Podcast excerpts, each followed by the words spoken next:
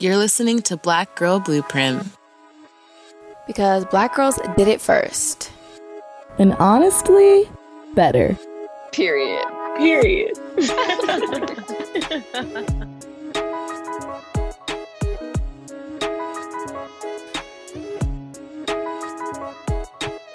Hi, everyone, and welcome to Black Girl Blueprint, your fave podcast for all the Gen Z Black girl tea. My name's Lauren. And my name is McKean, and thanks y'all for tuning into today's episode. So we have a highly requested conversation on the way about childhood and upbringing and our families, and really just how the dynamics that were established when we were children have shaped how we navigate the world as adults. Yeah, it's really, really interesting, and I've definitely been having a lot of conversations like this with my friends. And just talking a lot about how we take for granted how important our family relationships actually are, just in shaping who we are, and also just being like the importance of being self-aware enough to identify when our parents' influence is showing up in our lives and how it's manifesting in our relationships. So today we're just going to be doing a lot of reflecting on our own childhoods, whether that's the good parts, maybe the not so good parts, and then getting into like the greater implications of what it all means for us now as adults. But, you know, first we have to do our little Read the Room segment. So McKean, why don't you kick things off? Yes. So for anyone who doesn't know, Read the Room is the segment that we start every show off with. And we talk a lot about Black Twitter. We talk a lot about the tea in our own lives. Sometimes we talk about the tea in y'all's lives. But today we, of course, are going back to our favorite grounds for content, Black Twitter itself. And we have an update on Miss Gorilla Glue Girl. You probably already know this, but we talked about it in last week's Read the Room. But the woman who mistakenly used Gorilla Glue to slick her hair back and sort of started this whole controversy because of her mistake. And people were kind of just showing once again that they hate Black women and trying to blame her and all this stuff. And last week we talked about how you know, she has a GoFundMe, but also how a surgeon or a Black doctor agreed to perform this $12,000 surgery on her to like free her hair from the glue for free. So we have an update. Not only is her hair free now, hallelujah, but it is also, or what was it? She's donating all of the money she raised with her GoFundMe to, I think, something hair related, but like medical. Exactly what it was. I don't remember exactly what it was, but good for her. I'm so glad. Also, the way people were hyping up the Black doctor, as he should, go for him. I think I saw something, I don't know if this is accurate, but he is worth a lot of money now too. Like, this was a big deal for him. Well, I know he like invented the solution that he used to free her hair. So I don't know, like, he's kind of an icon for that. Go ahead, sir. Go ahead. I hope he patents it. I hope he collects his coin. And good on her for the donations. Wait, I didn't see the pictures of her hair though. She didn't have to shave any of it off. It's just all fine now. Yeah, it's fine. Like, I don't know if her hair is silky like that or if she had a texturizer or something, but it did to me look like the texture was a little interesting. But then she went and straightened it right away. Like, she has a straight bob. I was like, Miss Ma'am, please give your scalp a minute. Okay, I don't blame her. Listen, she thought she was going to be bald for the rest of her life. I will allow her to wear her little straight bob. Go for yourself, queen. I will allow it. I was really dead. It was like the next day. Not even. I was like, girl. I'm happy for her. I'm good for you, Miss Ma'am. People can finally stop coming for her. I'm glad she's not suing anymore. Was that just a rumor?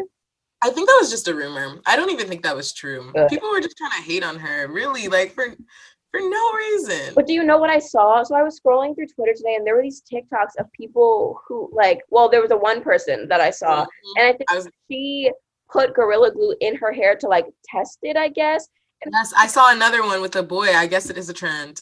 I was like, what is going on? And then she was like, Gorilla Glue ASMR or whatever, and I was like, what? I saw this kid do it too. I saw the same thing, and the tweet that I saw it with was like, you guys are only doing this because, again, you don't believe Black women. And I know it doesn't look that deep, but like, basically the tweet was saying like, there's no reason that you would go and put Gorilla Glue in your hair unless you thought that she was lying about the severity of the outcome in her situation. And like, now you're complaining because you're in the same situation she was in, but if you had just believed her from the first place, like, you wouldn't be doing this dumb stuff. But also, it's just stupid. Like, what is wrong with you? Trying to, like, they're the real ones who are trying to get, like, clout off of being like, ASMR, give me the views. Mm-hmm. I'm gonna start my GoFundMe now for thing. I'm just like, that's not what's happening here. But yeah, I'm glad she is free. I'm glad that's over with. I hope she still manages to, like, maintain the following that she gained for whatever. Yeah. And I hope whatever she wants to do, I hope they don't try to force her to be an influencer if that's not what she wants or anything like that. So I hope she just figures out because I don't really know what she was doing before any of this. But she was a teacher. I know she got 5 kids, so that's also a job. 5 kids. Mm-hmm. I missed that update. Wow. Yeah, that's why people are like, girl, you don't read the label. Listen, we don't judge. We all make mistakes. But good for her. Very, very glad. Another thing we've been seeing a lot on Twitter is this new joke that I love, this, like, running trend with the rent was due. I just think that it's so funny. So basically, I guess what the trend that's going on is, you know, there's a whole expression of, like, people singing or giving a performance like the rent is due. So they have to give it their all, basically, in order to, like, make sure that they can pay the bills or whatever. So people are just sending in or, like, posting their favorite performances. And I just think it's so funny. And, like, it started with, like, the rent was due. And now it's, like, the phone bill wasn't paid. There was one of a One Direction one. It's just, like, they're coming to take the house. They're knocking on the door to evict us. You got to perform. I'm like, what is going on? Okay, so what is your go-to? Like, what performance comes to mind for the rent being due? Does it have to be a performance, or can it just be a track? Ooh.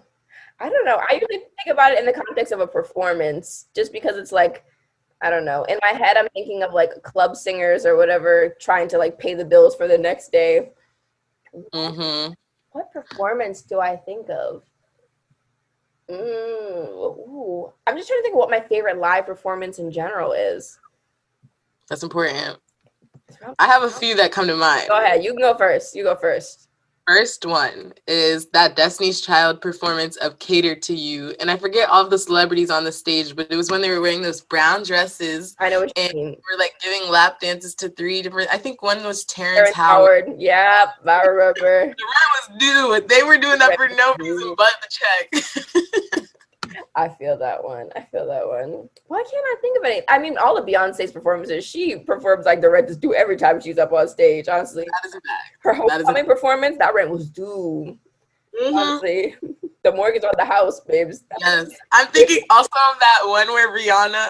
Okay, actually, first of all, though, Rihanna's VMA performance, I think in 2016, when she did those 4 different songs in the 4 different looks. Like, first of all, I've never seen a celebrity take up that much showtime for one award show. Like, she had, like, 4 different sets. And remember, she performed Work. She performed, it was just, like, dope. And there was that one part where it was, like, the reggae scene, and it was, like, a party behind her. But then there was the pink look. Do you remember what I'm talking about? Yes. Yep, I think that was, performance. Like, the rent was due. Yep. That was it. I mean, Chloe and Halle during these tennis court performances, like, they had no audience to feed off of, but they were still making their check out of this album rollout. Oh, actually, do you know Rihanna's performance of Love on the Brain? Yes, in that green dress. Yes. Yep. That's my choice right there. That rent was due. Yep, that's a good one. That's a great one. Also, Doja Cat has a lot of rent due performances. That one where she's, like, walking, I was like, what? She was, like, singing. Also, I know we don't have this on the Read the Room, but you haven't seen the music video for the 34 plus. No, I haven't. Okay, I haven't seen that either. I was gonna ask you how it went. No, I haven't even heard the song, the original or the remix. So. Oh, really? I kind of like the remix. Meg and Doja Cat, I think, are cute. We'll see. I'll watch it right after this. The pictures from the video look cute, and, like, the snippets I saw look cute. So that's all I can say. Fair enough. Okay, but in the vein of today's episode about families and upbringing, we thought we would end the Read the Room with just some of our favorite Black television families or our favorite Black celebrity families, whether they're healthy examples or toxic examples we can discuss, but would love to hear what you think. I think my favorite one is the Wade's family. Love that. Just the way, yeah. Yes. I don't even need to get into it. They, Wade family. I think on TV, Have you ever seen My Wife and Kids? Yeah, girl, yes. I don't know. I was second. I've never seen Insecure, so yeah. No, I like My Wife and Kids. I always like that family a lot. That's a good one. I'm trying to think. Well, okay, I'll go with the somewhat healthy but also sometimes toxic example. I brought up the show in the past like 4 episodes because it's what I'm watching right now, but Queen Sugar. And in the episode I just watched, it was like basically, long story short, the son gets into Harvard, but the mom like is so happy because this is her dream for her kid. And like she had been kind of setting him up his whole life to get into Harvard. And then he rescinded his acceptance without her knowing and told her in the middle of his like graduation party. And she was so tight. She was like, how dare you? And he was like, I don't want to go to Harvard. Like, I don't want to be that removed from my community. I don't want to be there. And she was just like, I did this for you. You had a chance that was being offered to you. How dare you? And it was just so toxic. So that's a toxic example. But otherwise, they're still a cute family. I don't like that, but yeah, I feel that. I guess in terms of a healthier, like more well-rounded example, is Black-ish a good family? I don't ever really watch that show. I mean, yeah, we don't really acknowledge that show. Yeah. Anywho, I don't really like that one. It's not a bad, like they're cute. I like that the grandparents are like they live with them, I think, or at least they used to when I was watching it in the first season. But that's cute. I mean, we can't talk about Black family TV's shows without talking about The Cosby Show. As much as we don't like Cosby. Okay, but team, I've never seen The Cosby Show. Really? Well, that's okay. Like, that's okay. It was kind of before us. I don't even know why I've seen it, but it kind of was a pivotal in how Black families can be represented on TV. Like the mom and the dad were successful, like it was like a loving family, they liked each other, it was productive. But we could also talk about Good Times, but you might not have seen that either. But I think there have been Black families on TV, in short, that are great, but other ones that are just really poor representations and kind of destructive. Like I feel like every family Tyler Perry puts out is a mess. We don't get that. Have you seen, I feel like Fresh Prince isn't a bad example of Yeah, Fresh Prince is a good example. I mean, disregarding the fact that he got, like, sent away by his mama. Yeah, I mean, not that part, but everything else. Did you ever watch Family Matters? Not really, to be honest. That's the one with Steve Urkel. Yeah. Yeah, I didn't watch that. I can't name a single other character. I watched that one. What about... That's So Raven. Raven Simone's family was healthy as hell. They were a healthy family. That was good. All her interests, like, I loved it. That was good. I'm thinking, because I was about to, now that I'm thinking more about it, the Black family and, like, animated shows that I'm thinking of is, like, The Proud Family. And now I'm remembering that tweet that was, like, that's literally the makeup of what, like, all Black families look like in terms of, like, the dark-skinned father and then, like, the light-skinned, like, wife and daughter or whatever. And I'm like, My Wife and Kids follows that exact same pattern too, and I'm sure there's a bunch of other shows as well. I'm like, it is true. And also the swapping out of the dark-skinned women, and that's fair of them, whether it's, we talked about this, but Aunt Viv, Claire and My Wife and Kids, like that's the issue. Yeah, but yeah, I just thought about that just now. I was like, wow, why do all these Black families look the same in terms of the makeup? A mess. Just a mess. But anyways. Okay, as a first little sort of fun, lighthearted way to start this conversation about family dynamics, we thought we would have the little debate that has long been had among Black people with families about whether or not we will whoop our own children if we have children, and what our thoughts are on using violence, I guess, as a way to discipline your child. I don't know. I got my fair share of whoopings in my day, let me tell you. There was a point, well, I was just a little bit of an asshole as a kid, I'm not gonna lie. Like, I was very much just smart mouth. I thought I was, you know, very sassy, as they would call it, very, like, quick-witted, so I would get in trouble for that a lot. I would also, like, lose things very often, so I would get whooped for that too. I don't know. I think I'm just trying to reflect on my childhood and see if a whooping, like, ever taught me anything. And I don't think so. Like, it was, there was to a point where I was getting like whipped so often that I was just like, all right, just get it over with. Right, let's go. Right. Okay, like, you will whoop me and it will hurt for like 10 minutes and then I will just go and like take a shower and then I'll be fine and then I'll go to bed. That's what I'm saying. So I don't think so, honestly. I don't think I'm gonna be whooping them. Maybe like tiny little like spankings on the hand. But I think communication is so important. And I think because I didn't grow up in a house with like a lot of like communication, then maybe I would like to implement that. I don't think whoopings really did anything for me. So I don't think they're, yeah. I wasn't even scared of them anymore. I was just like, so what? Do it. And then that's it. That's interesting. I definitely wasn't whooped as much as I feel like my peers were. I feel like my mom whooped me a few times. My dad whooped me like once. And my mom always jokingly tells the story of like, we both were crying about it. My dad whooped me and he's like, I don't know what I just did. But I think my dad whooped me once too. One time. I deserved it. I deserved that. That's my story. But yeah, that's yeah, I don't think I'm gonna do that. I don't think it's gonna happen. I feel like I would feel way too bad and like be so scared. Like, how hard do you do that? You don't even know how this feels on the other end, really. Like, I don't think it'll happen with me. I don't think I'll be whipping my child, no. I guess, even if they do something crazy, like, I wanna make you feel bad, but I could do that with words. Be like, I'm disappointed in you, and like, literally. So I don't know. Yeah.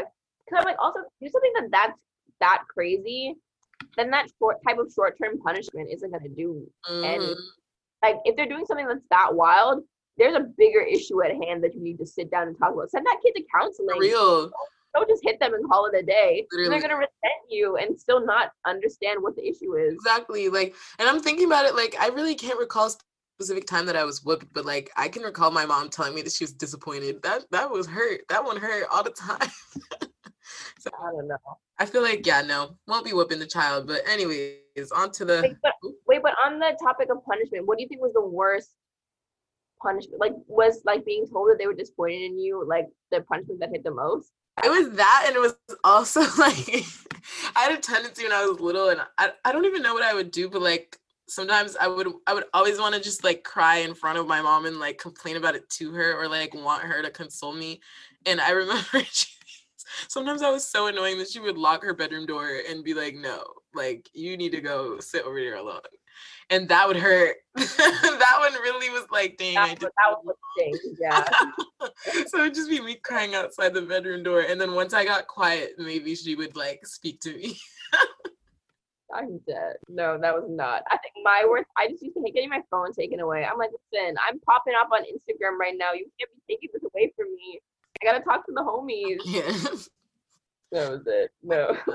Anywho, getting into our topic of the day, we're gonna get a little bit personal about, you know, our growing up, what that was like for us.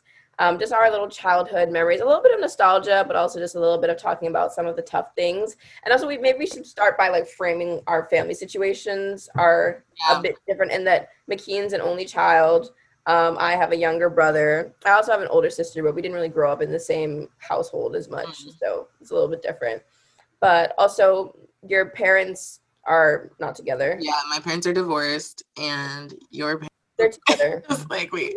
But so in terms of family makeups, that's kind of what we like grew up in. And I think that'll come into play a little bit later, especially thinking about like sibling relationships. Being an only child, I think, does play into stuff a little bit.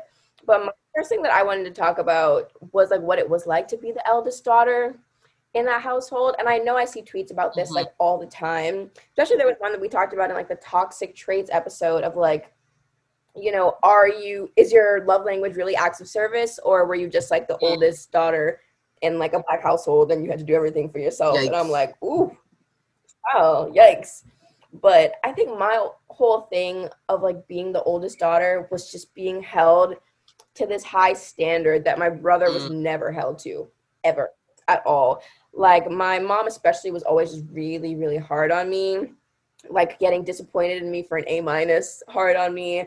which just kind of resulted in, like, me becoming a workaholic, which we'll talk about later and how that, like, plays into our adult lives. But that was just always really, really tough for me, just having to, like, push myself all the time, having to, like, you know, reach up to this standard, I guess, didn't feel like it was attainable.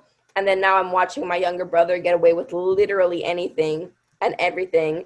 And, like, I know it's a whole thing of, like, sure, like, boys will be boys, blah, blah, blah, blah. But I'm, like, also at the same time, like, no. Like, I, even in terms of, like, strictness, like, I grew up with really very, very, very strict parents. I don't know, actually, how strict were your parents growing up before I go into my spiel? Honestly, my parents were, I don't know if strict is the right word. Like, I didn't get whooped a lot. I didn't really get, like, we talked. Like, my mom was definitely a conversation heavy, like, let's resolve this and talk about it.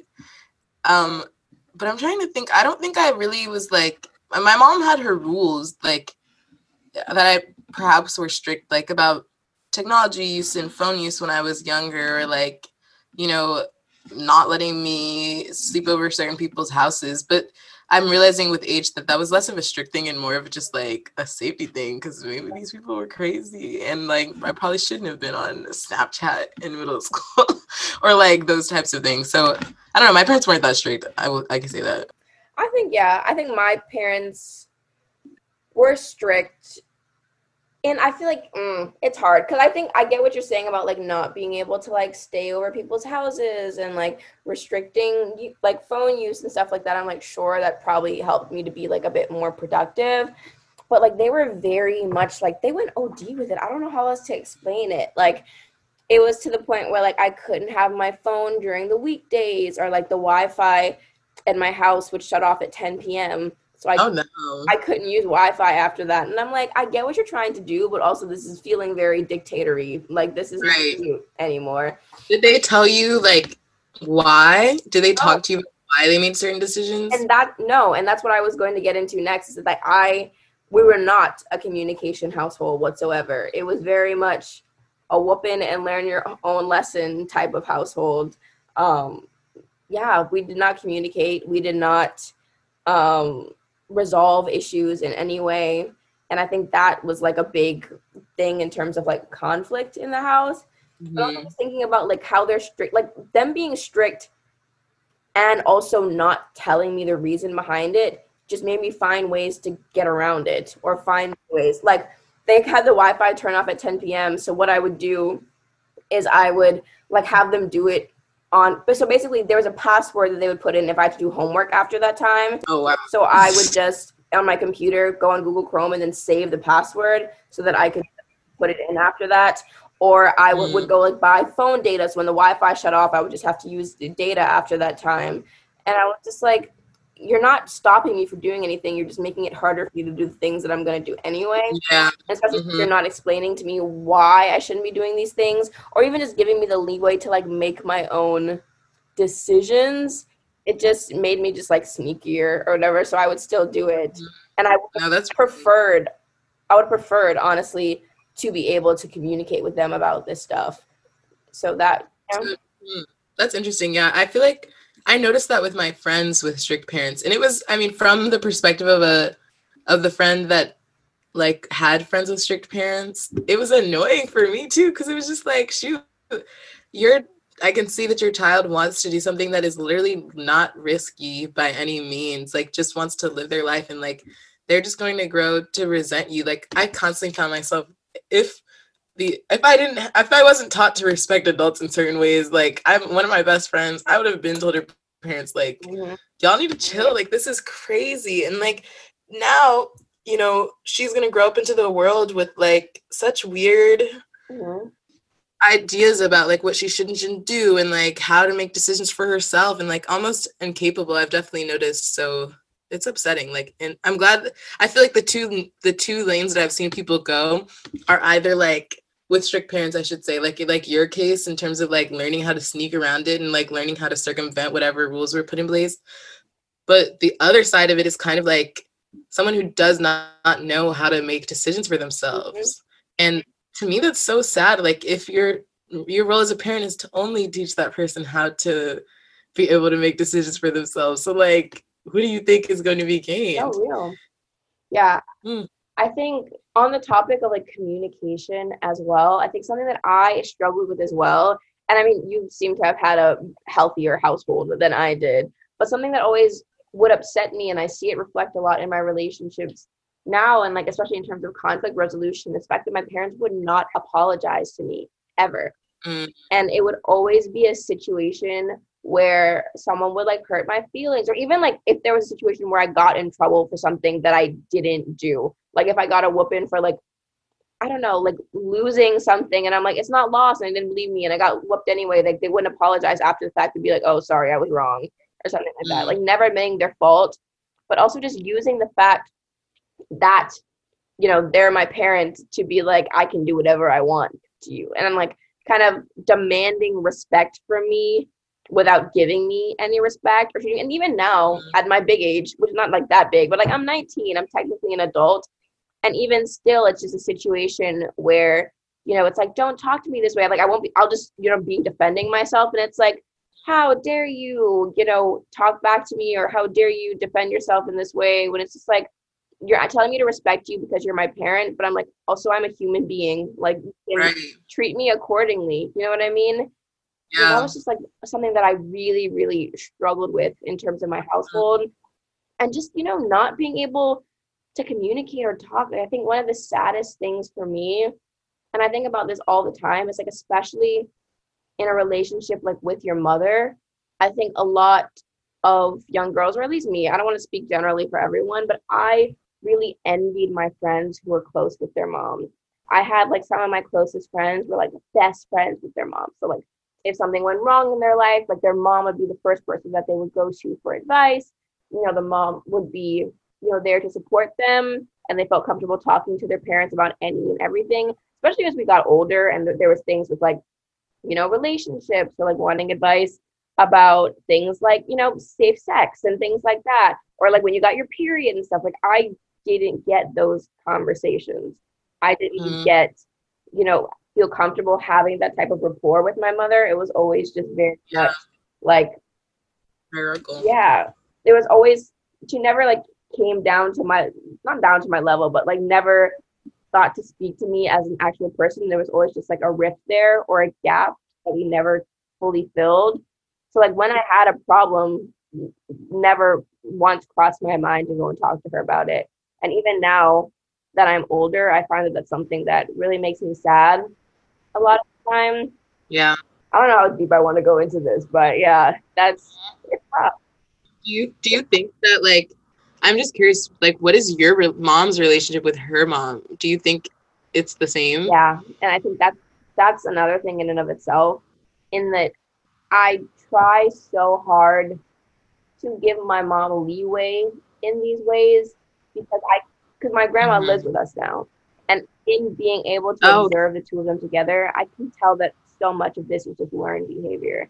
I can tell that my mom didn't feel the need to build a close, like, friendship with me as her daughter, because I don't think that she had that growing up. Because she was also the eldest daughter in her household. So she had to, like, take on a lot of responsibility at a young age. So I think she expects the same of me. And I think in that doesn't come wanting to be, you know, I didn't grow up in a very affectionate household. And I don't really know how else to put that into words, but I think that also, you know, plays into whether or not you feel like you're able to, like, communicate or, like, talk about things. That's real. So, no, I think the part about seeing your, like, with your grandma living in your house, I can only imagine that, because I'm remembering, like, last summer my cousin got married, and he got married in Barbados, so it was, like, my whole mom's side of my family back in Barbados. My grandma's the only one that still lives there, so it was, like, a bunch of us in her house, and I was just, like, watching how the women in my family interact. Like, it was my great-grandma, her sister, my grandma, her sister, my mom, me, like, all these other aunties, and, like, women who might or might not be related, and it was just terrible. Like, I kind of understood why my mom, like, though I know that I've grown up knowing that side of my family, and I would say relatively close with them, she like grew up living with them, and she never wanted that to be the case for me because she knew how restricting it was. And like, I never completely understood like why she wanted that boundary in place with me and that side of my family a little bit. But like in watching the I can't even call it conversations. Like it was just so toxic for no reason. Like it was just bickering for no reason, like finding ways to just jab, but like forgetting that we're on the same team inevitably because we're the same family. So it was just, you know, it was mean. I don't know how else to describe it. It was mean. And it was just like, I just don't know. I don't even know if they, like, as I was watching them, I was just like, I don't even know if they know why they're doing this. Like, there is no intention and there is no reason. It's just, they do it because it's what they've come to know how to do. And like, as someone who was both like relatively the child in that context and also like was raised a little bit differently, I was just watching how like at every point you could see exactly why something blew up for absolutely no reason at all. And you could see like, it was just almost as if people were talking past each other. It was just really profound to me. And I was just like, this is terrible. Nobody should live like this. Like, I kind of just wanted to shake all of them and just be like, bruh, remember that's your daughter. That's your mom. Like, huh? Like, like, please, like, look at what you're doing right now. And like, why? You wouldn't let anyone outside of our family talk to each other this way. So like, why would you want to do that? It just, yeah. So I can only imagine, like, I kind of came to understand why my mom was so, like, even though she grew up in that household, like, and still made sure that I knew them, was still very intentional about, like, making sure I only knew them to a certain extent. Like, I wasn't raised by them necessarily, because I would probably be that bitter, too. Yeah, I think about that all the time. It's just, like, watching my mom and her mom interact, and I can see so much of, like, what I grew up with in the way that, like, my mom will talk to her mom, or like her mom will talk to her. And then I just think about it in the context of me, and I'm just like, if my mom turned out that way because of who she was raised by, does that mean that I'm going to turn out this way? And I'm like, does that mean that I'm just like actively fighting against that? But I think it's kind of what we're talking about, like with your mom, and that, you know, being raised in that household and seeing what's wrong with it kind of gives you the power, or like at least to know exactly what you don't want to implement in relationship. Yeah. And into your, you know what I mean? Like when you have your own kids. No, that's real. I was talking to my dad about this actually, as I was thinking about this episode, and he brought up that like my grandma did the same thing. So I don't think you're necessarily like, I don't think it's a definite thing that you're going to recreate the environment that you grew up in. I think we have that agency and with some self-reflection are able to create households that are what we wanted our own to be, whatever that might mean. Like my grandma, his mom, I don't know much about her side of the family at all. Like he doesn't even know much. He's like, I met them a couple times growing up, and my grandma was like, they lived only not even an hour away. Like she was very intentional about like, I'm not taking y'all to see them like every year type shit. Like you could see them a couple times so you can know where you came from, but like I moved out at 16 for a reason. And like the thing is, she was so intentional about, again, I think in a similar way to what my mom did, about like, I know what was done to me by that environment. And I know the ways in which I felt so restricted. I'm speaking from her perspective. Like I know the ways in which I felt limited and restricted and unable to be myself. And I don't want that for my kids. So how can I create an environment completely separate from it? And I think in some ways, in her mind, it was like almost not interacting with it at all, like not introducing their kids to their grandparents, like not introducing her kids to her siblings and stuff like that, which maybe was right and maybe was wrong. But like, I think people have done it time and time again to think about what do they want, like how can they make real the environment and the life that they wanted as themselves as children. And I think it's possible. Like I don't think you should feel burdened by or even expect in advance that you will inevitably be like your mom in that way, or, you know, be like your grandma in that way. And I think, you know, the fact that we're even having this conversation now is reflective of the fact that you won't. I think kind of before we go on, because we're kind of delving into like what the latter end of this conversation would be, but thinking about if there's anything else that we want to talk to in terms of our own relationships. How about for anyone who's listening who might also be an only child, or who also might have had parents that went through a divorce? I think that's something that we don't really talk about enough. And I would love to hear like your insight on what that was like for you. Yeah. I mean, being an only child, my mom is also an only child, which is interesting. And I feel like when I was super little, I really wanted a sibling, and like all of my friends had older siblings or younger siblings, and I thought that was so cool. But I think I quickly learned how to find sibling-like relationships in my between my friends and my cousins. And also, like, for that reason, I think I was a little bit forced to become friends with my parents in a way that, like, they might feel guilty if I wasn't, you know what I mean? Like, you guys kind of have to play with me. You didn't give me anybody else to play with. So I think that was part of it. But in terms of my parents getting divorced, so my parents got divorced when I was in my sophomore year of high school, and it was tough. And I think that was the only time really when I was older that I thought about having a sibling again, because I was just like, imagine how nice it would be if someone was in the exact same position as you and you weren't like alone and trying to decide like which house you're going to stay in for X amount of time, or like where you're going to live, or like who you're going to spend your breaks with or whatever. Like, that was definitely difficult. And I'm sure it's still difficult whether or not you have a sibling, but it was hard. But I mean, I think the only thing that made it easy was that I never really felt like decisions were just being made around me and for me necessarily.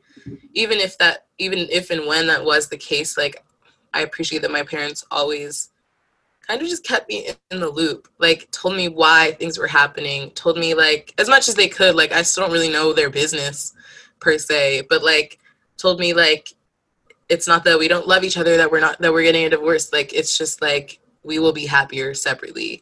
And sort of knowing that that's possible in relationships, and sort of seeing them model it regardless of whatever feelings they might have had, you know, that they were hiding from me.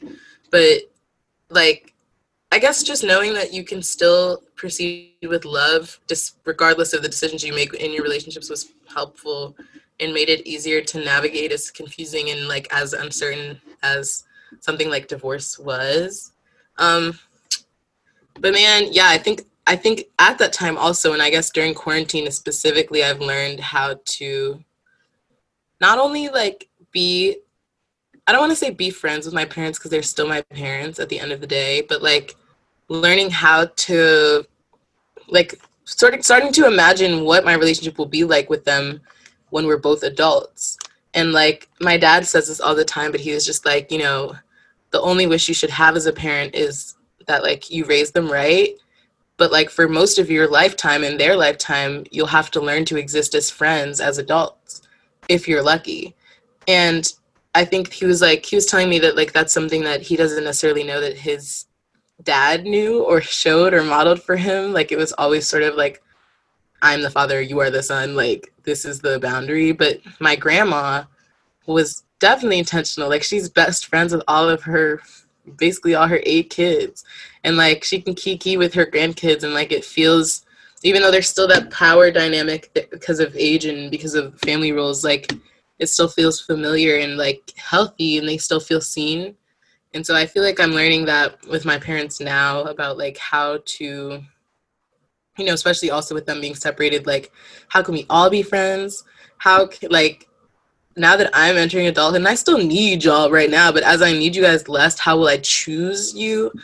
And like, how will I choose for our relationship to look like as I get older? So it's interesting. It's an interesting time for sure. I haven't even thought about that.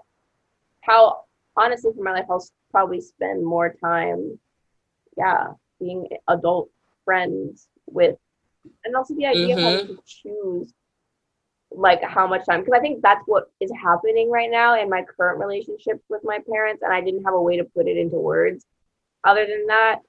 But that's really interesting. Yeah, I don't think that my parents are very well aware of that one, but maybe the time, I don't know.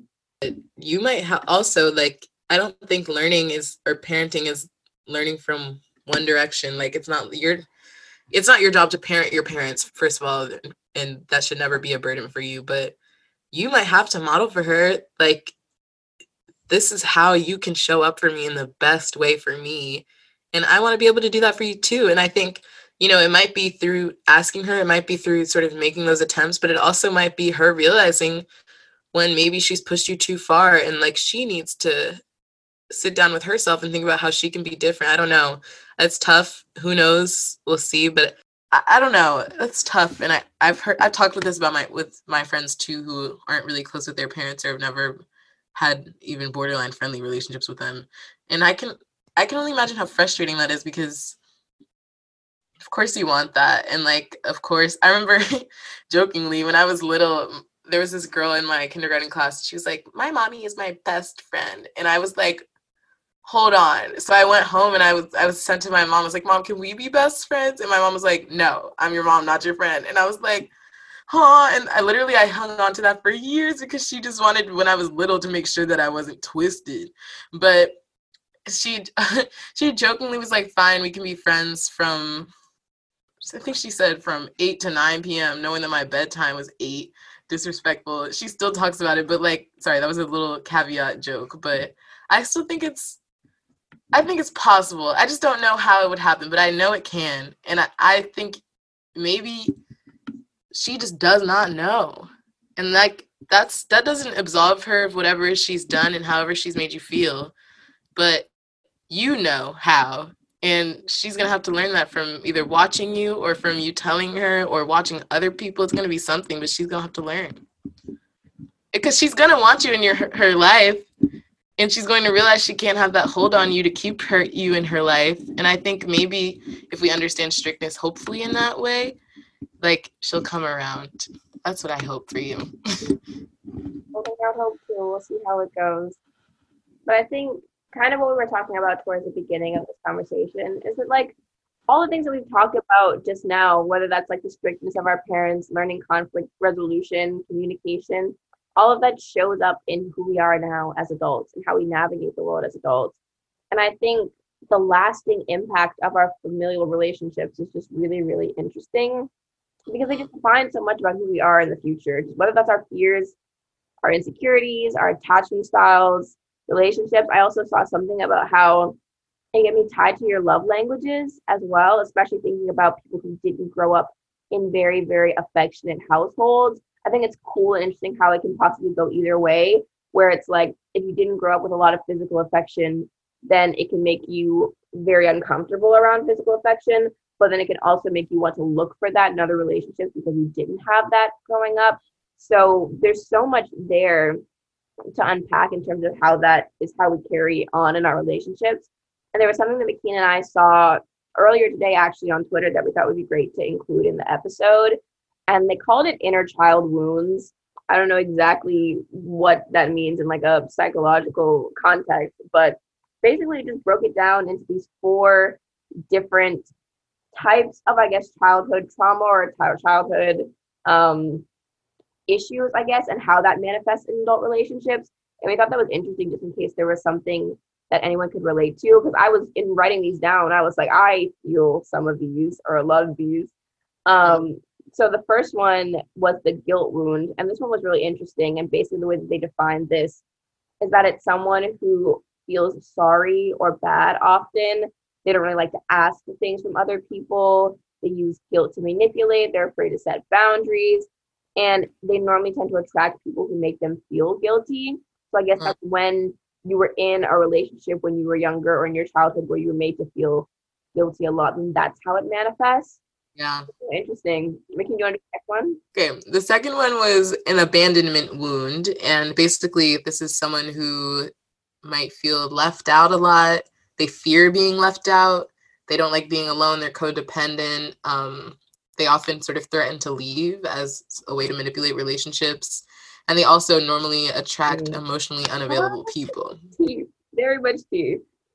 This trust wound was really interesting to me, because this one I feel like I've seen in a lot of people, and I just didn't really have a word for it, a way to describe it. But this is like the people who are like very much afraid of being hurt, often don't even trust themselves, and they find different ways to not trust people. and they tend to feel a lot more insecure because of it, and they need a lot of external validation, and they don't tend to feel very safe in their relationships. And then they normally attract people who also don't feel safe, which is so interesting. And how, I don't know, I find all of this psychology really interesting, but if you can read the last one. Yeah, the final one was the neglect wound. And basically this is someone who struggles to let things go. They don't have much self-confidence or self-worth or acknowledgement of self-worth. They get angry easily, struggle to say no, tend to repress their different emotions that come up. And like kind of that's all kind of encapsulated by just a general fear of being vulnerable with other people or even maybe with themselves. And they normally attract people who don't appreciate them or make them feel less seen, which is so, it's so interesting how we, I think the element that was most fascinating to me about all of these is that attraction part and like the people that you attract and how, whether it's normally not conscious, so how we can so often subconsciously attract people that only validate our worst views of ourselves is crazy. And then because we have that view of ourselves already, we might then in turn justify whatever they're making us feel, and it's like terrible. And I was even thinking about the manipulation ones, or like the way that you, I guess, weaponize these things was very interesting to me, especially with the guilt wound, like using guilt to manipulate people because you were made to feel guilty and how you like flip that around, but also you're so familiar with guilt, so you've learned kind of in the ways that other people have made you feel guilty, you've learned how to do that to other people. Or even the abandonment one, like I guess the value that you place on a relationship is the security.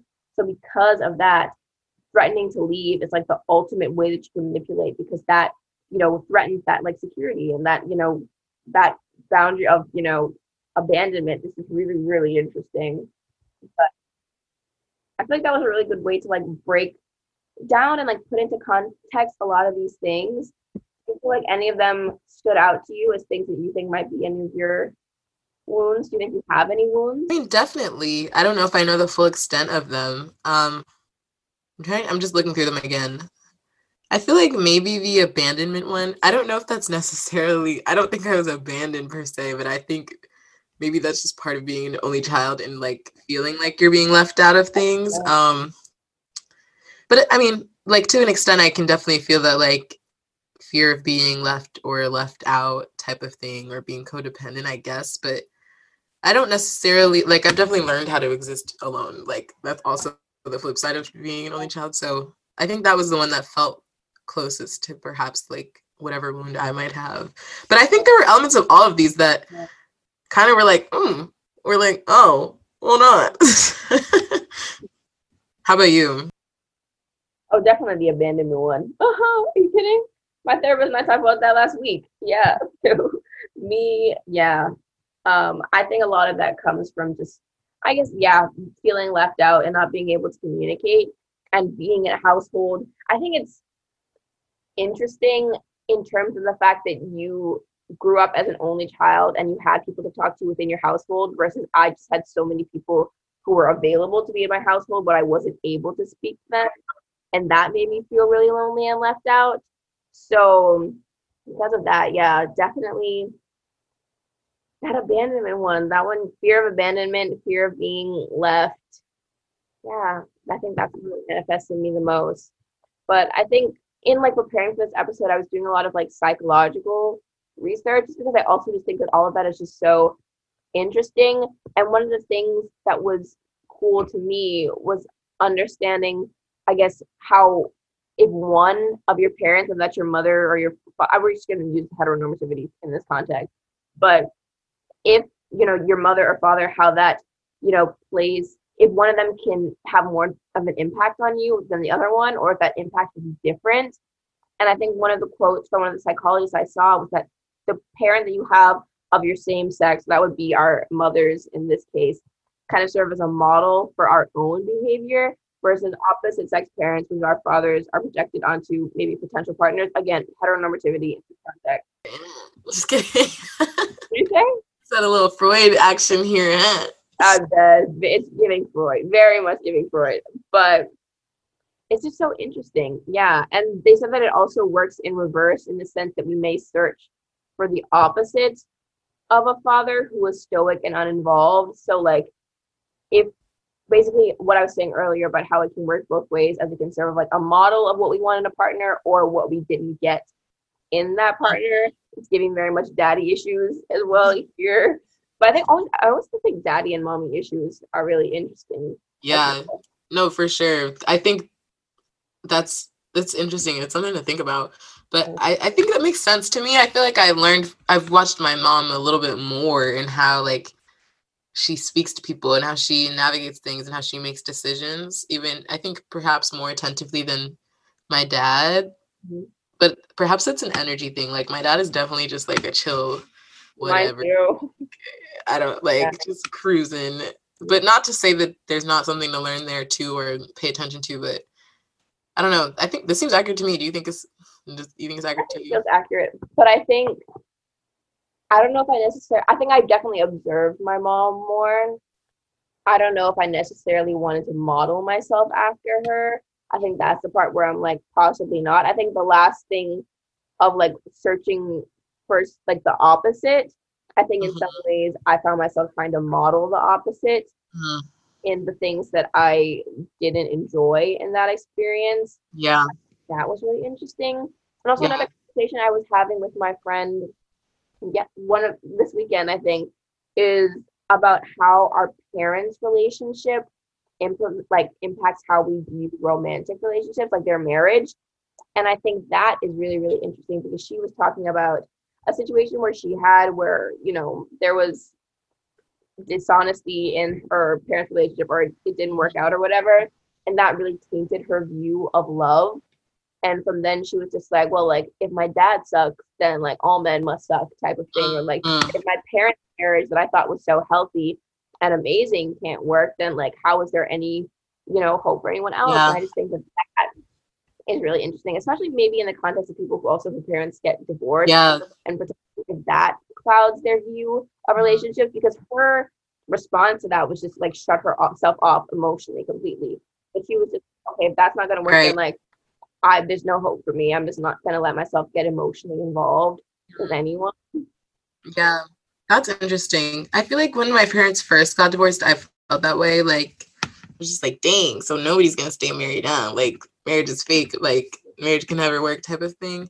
But I don't know why I don't really feel that way anymore. Like, it's tough. It's tough because I don't necessarily think that, like, love can't happen. I think perhaps it's definitely made me think a little bit about, like, the longevity of love and the concept of like a forever partner. And like, I don't think that if things don't last forever, that doesn't mean they weren't real, but also like trying to reckon with and like sort of using other people's parents, frankly, as a model for like what I think is good. But also I've definitely been forced to, in looking at other people's parents' relationships, like after my parents got divorced, like I think I've reflected a little bit or a lot of it on how some of my friends' parents, they might have been married for 30 plus years, but like that's not a relationship I want either. And like, you know, watching their dynamics and seeing how there's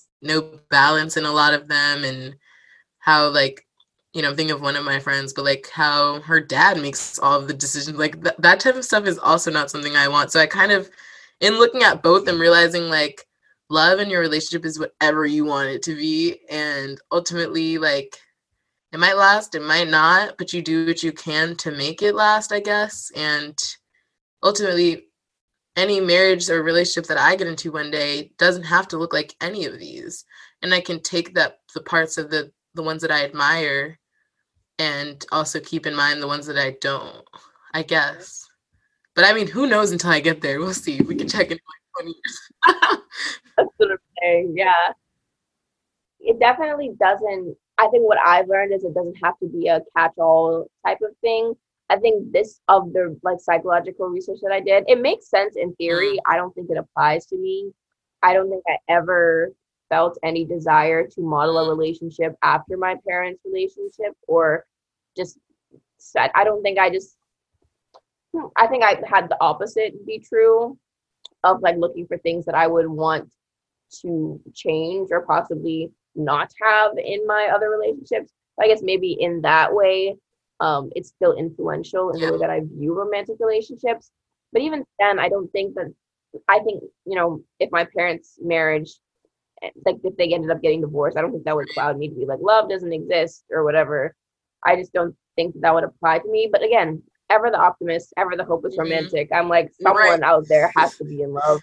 So, but yeah, especially during, I think, communication and like conflict resolution though, and like observing conflict and vulnerability and emotions that way. I think it's definitely true that that's your first really introduction to seeing how romantic relationships work.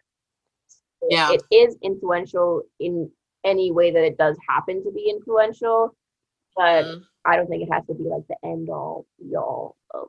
Yeah, no, I agree. And it is interesting. I feel like the conflict resolution part, I definitely think for me is true. Like you said, that is the first time you see, and however much you do see of it as a child, but like, how do your parents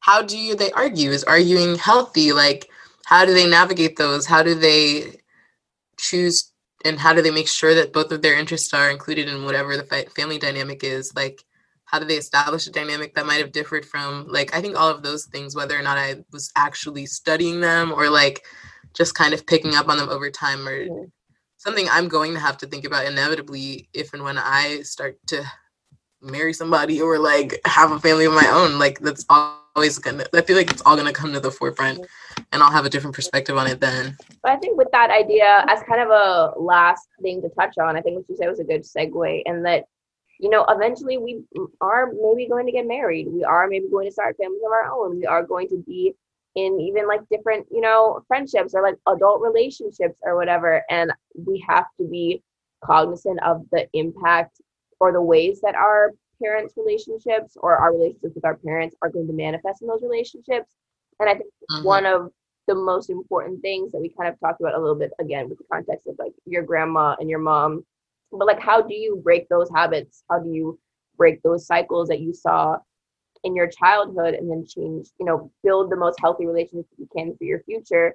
And I think for me, I think a big part of that is self-awareness and being able to recognize, you know, the patterns of communication or thoughts or feelings and knowing where they come from. If they are, you know, feelings that are your own, if that's learned behavior, this idea, if you do hear, you know, like a voice in the back of your head, like, you know, saying something or telling you how to navigate in that relation, I guess identifying if that's your own voice or if that's your parents' voice, kind of telling you what to think and believe about that situation, you know. And then, yeah, I think especially if, you know, your parents are like still around or still, you know, able to build that relationship, just being more observant of how you interact with them as adults, bringing that into your adult relationship. It's just all, I think, ties down to self-awareness and just introspection, I think, is the best way to do this.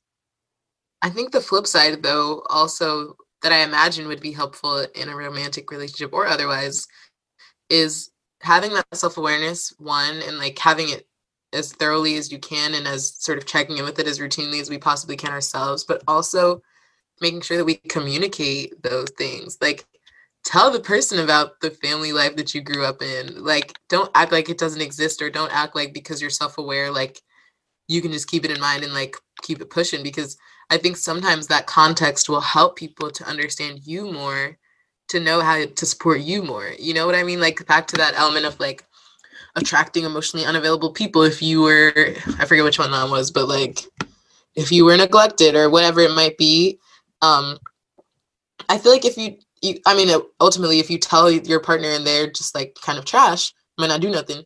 But if you tell your partner and it's like you're trying to build a healthy foundation, it will help them to show up for you in the way that you need them to, and to sort of account for whatever blind spots you might have, and in hopes that you can do the same for that person. Because ultimately, I feel like it's one thing if we know those things for ourselves, but it's also important for the other person involved to know those things too, to have a full image of you. Because even if we decide that we want to do completely different from whatever we came from, it's still going to show up in certain ways. It's still going to be in our minds. It's still going to dictate to an extent how we navigate conflict, like we said, how we enter conversations, how we establish boundaries, and what the things that we're afraid of. So I feel like communicating those, that trauma, quote unquote, but you know, whatever experiences that might be, is important too. I would agree, definitely. Ooh, that was a lot. Yeah, that was a heavy one. Yeah, so that was a heavier conversation today, but I think it was really relevant and much needed, just in terms of, like I said, even if you don't think that there's any, you know, family trauma, quote unquote, as we're calling it, or experiences that might have shaped how you interact in relationships, maybe just reflecting. And like the team said, it's really important to communicate that in your relationships, to make sure that your partner, your friends, whoever you're entering into any type of, you know, relationship with, can support you in that regard, and just to understand what's going on in your head and so why you are the way that you are. I think it's all just so important. And I think now more than ever at the end of this episode, I think we need to talk about what is bringing us some joy right now. So I gotta think though, because that was not good. I mean, this is okay. I can go. I think I have something kind of barely, but I've definitely been on my little exercise and eating grind better as of late, which has been nice. And I've actually, even though it's been hard and I don't really want to do it, I feel like I've definitely noticed a change in my energy levels throughout the day, which has been bringing me a little joy. Oh, I know what I'll talk about.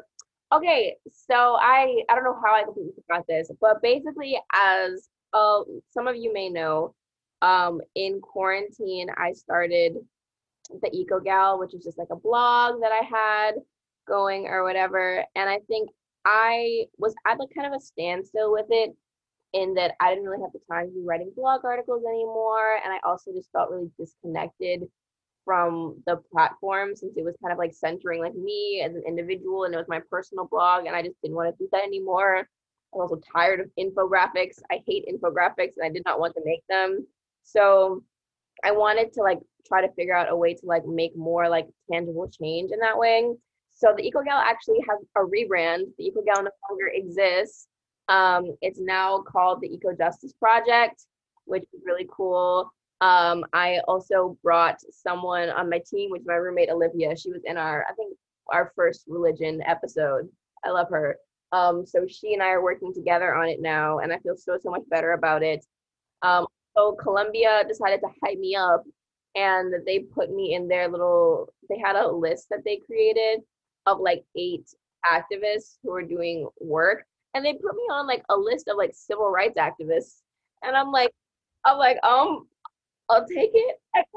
I'll take it, I guess, but thank you. So EcoJustice Project is going through a lot of changes right now, but like partnering with nonprofits, figuring out ways to get donations for like climate justice initiatives that are going on in New York and around the world. I'm going to be doing some like interviews and stuff with some really cool people. So I'm very excited about all of that. So I love a rebrand. Got a new logo, new color scheme, and everything. I'm excited for you. We love a rebrand. But yeah, that's all we have, you guys, today. Thank you so much for tuning in. And yeah, this was a little hefty episode, but you know, sometimes you gotta have the deep heart-hitting conversations, you know? I think it was much needed, and I hope y'all got something out of it and are able to reflect on your own childhoods for sure. And until next Friday, until our next drop, you can keep up with us on social media, on Instagram at Black Girl Blueprint, and on Twitter at B Girl Blueprint, where you can send us any questions, any topics you want to see. If you have Read the Room segments that you think we've been ignoring, like, let us know. Mm-hmm. And if you like this episode, let us know by subscribing, to leave us a little review, rate us a little 5 stars, you know. And yeah, that's it. See you guys next week. Bye. Bye.